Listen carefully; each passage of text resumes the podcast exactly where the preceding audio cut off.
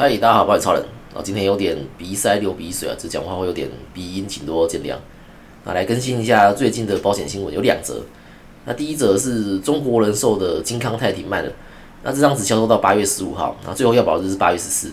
那如果用 iPad 行动投保的话呢，最后要在八月十四号晚上十一点五十九分以前完成。那就像之前提到啊，是越是热门的商品，它就会越快停售嘛。这是从六月底台湾人寿的实时支付停售开始，到八月十四号。其实也不过才一个半月，就是大家就把这个，大家就把这个商品能接受的客户塞满了。然后我在台湾人寿停售后的一个礼拜，是七月三号上传的第六十九集，就是说，呃，之后投保中国人寿医疗险的人会变多，只是没想到呢，这个中国人寿 这么快就不行了。那每个商品在推出之前啊，啊，他们都会设定好这个要收多少客户，那保险公司收了保费之后，会再拿一部分去给在保公司。那如果在保公司不愿意分担的话呢，那保险公司通常就不会再继续销售啊。例如失能险就是嘛，就是在保公司不接，所以就没有保险公司愿意销售有保证给付的失能险。那还有一个就是大家最熟悉的防疫险。那国内有四家保险公司，当时的防疫险有找在保公司分担啊，分别是富邦产、国泰产啊、兆丰产跟泰安产。那这四家的防疫险找了德国的汉诺威在保，但是现在这个汉诺威是耍赖中啊，拖了这个超过三百亿元，还没有给这四家公司。富邦是被拖了大概两百亿，然后呃，兆丰大概一百亿，然后国泰这边三十亿，泰安这边也被也拖大概数亿元，然后现在都突然发现说这个在保公司很重要，只要是当时富邦没有把部分保费拿去找在保公司分担的话，哎，等于这两百多亿的亏损富邦自己吞下去，哇，真的吞下去的话，那财报出来是不是对股东可能很难交代，啊，富邦可能就要呃要多找几个发言人来接股东电话了。好啦，第二则新闻是我这个做梦梦到的，梦到的哦，如有雷同，纯属巧合。我梦到有一张啊新的实时支付快出了，啊，这我的梦里看的不是很清楚，但是我那个隐约看到有一条龙。那这张实时支付的这个三计划呢，病房费是两千，啊，杂费是二十万，啊，门诊手是五万，啊，每年有限额理赔，啊，最多是赔一百万。啊，如果这个梦是真的，那这样其实还不错啦。啊，那这样是那个台湾人寿是啊，不过我强调哦，我是这个这个做梦梦到的，啊，什么时候上市我不晓得。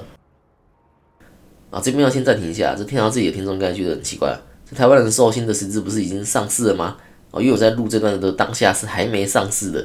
那我在八月二十二号有人有上传了一张台寿全球国泰的实质整理表，然后在 IG 大家可以去看看。那这个商品目前看起来会跟呃全球人寿的 XGB 很像，但是比较像呃阉割版的 XGB 啊，不过也比其他家好啦，对，因为台湾人寿的癌症一次金跟重大伤病的一次金都是他们的优势商品嘛。对，是少数或者说唯一能同时规划癌症一次金跟重大伤病一次金的保险公司，而且重大伤病对于慢性精神病还没有打折。中国人寿也有癌症跟这个重大伤病的一次金嘛，但是那个中国人寿的重大伤病是如果是因为是慢性精神病你到卡的话，哎，它只会理赔保的百分之三十，所以如果你投保保一百万，那它只会理赔三十万。哦，那跟各位介绍一间更狠的保险公司，哦，注意看这个保险公司太狠了，不出意外的话要出意外了。然后这件是呃远雄人寿。哦，远雄的这个重大伤病代号 RN One 哦，如果是因为慢性精神病领到卡的话，哎，只会退还你当年度的保费，然后再加点利息。那这个详情可以去听第十八集的选错重大伤病理赔金从一百万变两万。那还有没有更狠的呢？哎，真的有哇！这个南山人寿从来没卖过重大伤病险啊。在讲这个之前，要先厘清说什么是重大伤病险。这一般提到重大伤病险，指的是呃全民健保。所列的这个重大伤病表，大概有三百多项的疾病，啊，只要符合其中一项的话呢，诶，就符合这个重大伤病的资格啊，可以向保险公司申请理赔。那通常这样子商品才会被称为重大伤病险。那南山销售的特定重大伤病，这个精选伤病啊，重大疾病，诶，都不能算是重大伤病，对，因为保障范围差很多嘛。那有人会说，诶，那个这个南山的特定重大伤病难道不是吗？哦，我们来看这个南山的特定重大伤病怎么赔。啊，理赔的项目是它条款内列出来的二十九项疾病或手术，项目明显比较少了。那这个时候有人会说，哎，又不是项目多就比较好，不啊，不然呢？不然怎么怎么样比较好？不然你在下面留言告诉我。那特定重大伤病虽然跟重大伤病的项目有些是不重复的，那特定重大伤病比别人多的是有赔手术，但是手术不是这实时付不是就可以赔的嘛？这真的有必要为了这三四个手术或这几个症状去投保吗？那保险应该是要用钱去尽量转移风险给保险公司。如果为了这几个不在重大伤病项目里面的手术跟症状去投保，我认为是不符合效益啦。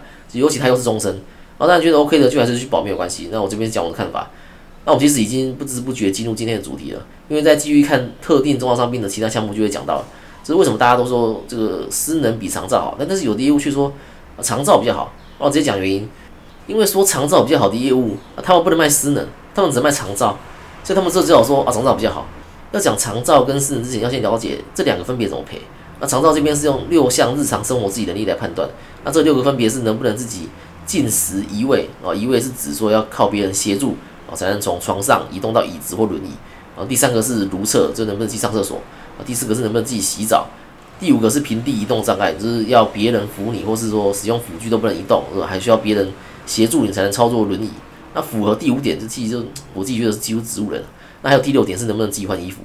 那以上六点符合三点就要理赔长照险。那不管是符合哪三个，我我是认为是几乎都是植物人才能理赔了。这要理赔的难度，我个人认为比较高一点。那私人这边要理赔呢，这是要看私人等级表。那一级最严重，啊，十一级最轻微。那最严重的条件是这个六缺二，就是两只眼睛、两只手跟两只脚。哦，你其中有两个丧失功能是一级。那最轻微的是十一级，有包括这个少两根手指头，或是一手的拇指跟食指丧失功能。然后脾脏切除也是十一级。通常失能险要理赔是符合一到六级，意思是要理赔失能最轻微要六级才能理赔嘛。那我们再来看这个六级有哪些：一眼失明，那另一眼的视力不到零点一，或是呃少一个手腕，也是六级。那其他还有很多，像是看你的这个肩膀、手肘的功能正不正常，或是活动角度剩多少啊？有看上半身的，然后有看下半身的。那下半身就看这个髋关节、膝关节跟这个脚踝。那其他项目呢？你可以 Google 搜寻这个私人等级表，这些就能看到。那这边就无一个一个念的有点多。那除了看耳眼口鼻，然后上半身、下半身之外，也会看这个胸腹部脏器。那最重要的是这个中枢神经系统里面有一项，中枢神经系统机能遗存显著障碍哦，终身无工作能力。为维持生命必要之日常生活活动尚可自理者是三级失能，然后在失能这边啊，日常生活活动尚可自理，哎，就有三级。但是同样的状况在长照就不理赔，这不要说三级啊，是刚说的六级失能有一项是少一个手腕嘛，你两个手腕少一个手腕是六级，在失能这边已经可以理赔，但是在长照呢？那请问你少一个手腕，你能不能自己吃东西？你能不能自己这个上下床、上厕所、洗澡，然后平地移动、穿脱衣服？对，这些就算是少一个手腕都还是能做嘛。啊，当然动作会变慢了，但是，呃，终究还是能自己完成，对，所以就不符合长照的理赔。所以你一样交保费，你一样发生事故少一个手腕，但是一个可以理赔，一个不能理赔。那另一个经典例子就是舌癌，这是关键字，你去搜寻说舌癌，然后空格靠北保险啊，就可以看到这篇贴文啊。我念一下这篇贴文的内容，请问一下，家人买这张南山长照险，三年前因为舌癌变五级产，已经豁免保费了，却还不能启动理赔。当初来签约时说南山没卖残服险，是因为啊长照比师傅好太多。之后后面保费时就说残服跟长照本来就不同东西，啊人就装死不见了。请问长照险到底可以干嘛？啊这边补充一下，这是以前的失能险叫残服险，哦也有人叫残废险，这三个说法指都同一个东西。那现在都统称叫失能险。那这篇天文说已经舌癌五级失能了，啊结果在长照险是不能理赔，因为你你舌癌顶多不能进食嘛，你其他五项你还是可以自己完成啊，所以就依然不符合长照的理赔条件。就算符合六项里面的三项，你理赔的时候你还要八四量表。哦，这也是长照最有争议的地方。你光是用八四量表这四个去搜你，就可以找到很多医生是不愿意开，然后结果被家属殴打的新闻。就算开得出来，你长照险你每年还要认定一次，这意思你每年都要新的巴士量表。但是私人险不用，只要认定一次。老师说这边大概了解说这个长照跟私人的差异。在有私人险可以投保情况下，我是想不到说有什么理由要舍弃私人去保长照了。那业务会说长照比私人好，原因就一个，就像刚刚讲，就是。因为这个业务带的公司，它没有私人险可以让他卖，所以他只好卖长照险。这个跟重大疾病和重大伤病一样嘛。如果两个都能销售的业务，那他会选重大伤病。会说重大疾病比重大伤病好的原因也只有一个，也是因为这个业务带的公司呢，它没有重大伤病可以销售，他只好跟业务说，哦，这个重大疾病比重大伤病还要好。那我这个频道也不知道同业会听哪，那搞不好我觉得同业比保护还多啊。我这样讲，呃，让南山的业务伙伴听的可能不是很高兴。那南山在招揽保单的时候，都会说自己是大公司，就跟我以前在富邦一样。就我以前在富邦的时候也是嘛，是招揽的过程、签约的过程，对，主要都不是说商品的内容或者差异，就主要在讲说，哎，我们富邦大公司，那为什么不去提商品本身？就原因简单嘛，就是因为商品没有竞争力。那不过富邦起码还有销售过私能跟重要商品，南山这边则是从来没有销售过这两种商品，这不是说自己大公司吗？既然是大公司的话，那是不是应该负起一点社会责任？所以也推出私人险跟重要商品险让业务销售，就不能说哦，别家都私人都停售了哦，所以我们就就不会卖。哎，人家台新人寿现在也还卖私人嘛，而且台新人寿的资本额还比南山人寿少，现在比南山小店的公司都敢卖私人了。哎，那这是不是也该来一张，表示一下自己老大哥在历经六十年公司的气度？